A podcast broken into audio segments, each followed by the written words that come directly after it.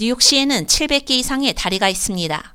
이 중 MTA는 5개 보로를 연결하는 7개의 다리를 소유 및 운영하고 있습니다.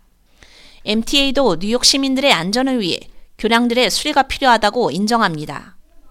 CBS 뉴욕 조사에 따르면 MTA는 교량을 구조적으로 안전하게 유지하기 위해 여러 조치를 취하는 것으로 나타났습니다.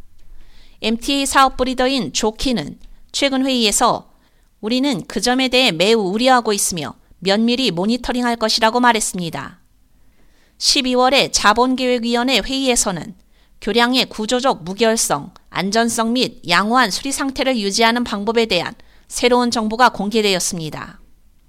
MTA 건설개발 사장 제이미 토레스 스프링어는 우리는 과적 트럭을 식별하기 위해 베라자노, RFK, 크로스베이 및 머린 파크웨이 교량의 중량 측정 기술을 설치할 계획이라고 밝혔습니다. 해당 지역의 도로 카메라 및 포장도로에 내장된 센서는 과적 트럭의 위반 사항을 적발해내게 됩니다. 트럭의 무게가 무거울수록 통행이 잦을수록 교량이 안전하게 유지, 지탱될 수 있는 기간인 피로 수명이 단축되게 됩니다. 메인 케이블 내부의 부식을 방지하기 위한 제습도 교량 안전 보수에 좋은 방법입니다. 케이블이 부식돼 튼튼하지 못하게 되면 다리가 무너질 수 있기 때문입니다. 케이블 부식의 위험성은 컬럼비아 대학교 토목공학 교수인 라이몬도 베티도 강조합니다. 베티 교수는 30년 이상 교량 인프라를 연구해 왔습니다.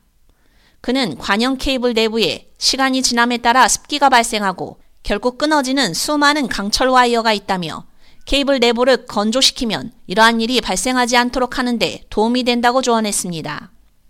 MTA는 또한 현대적인 오버코팅 방법을 사용하고 있습니다.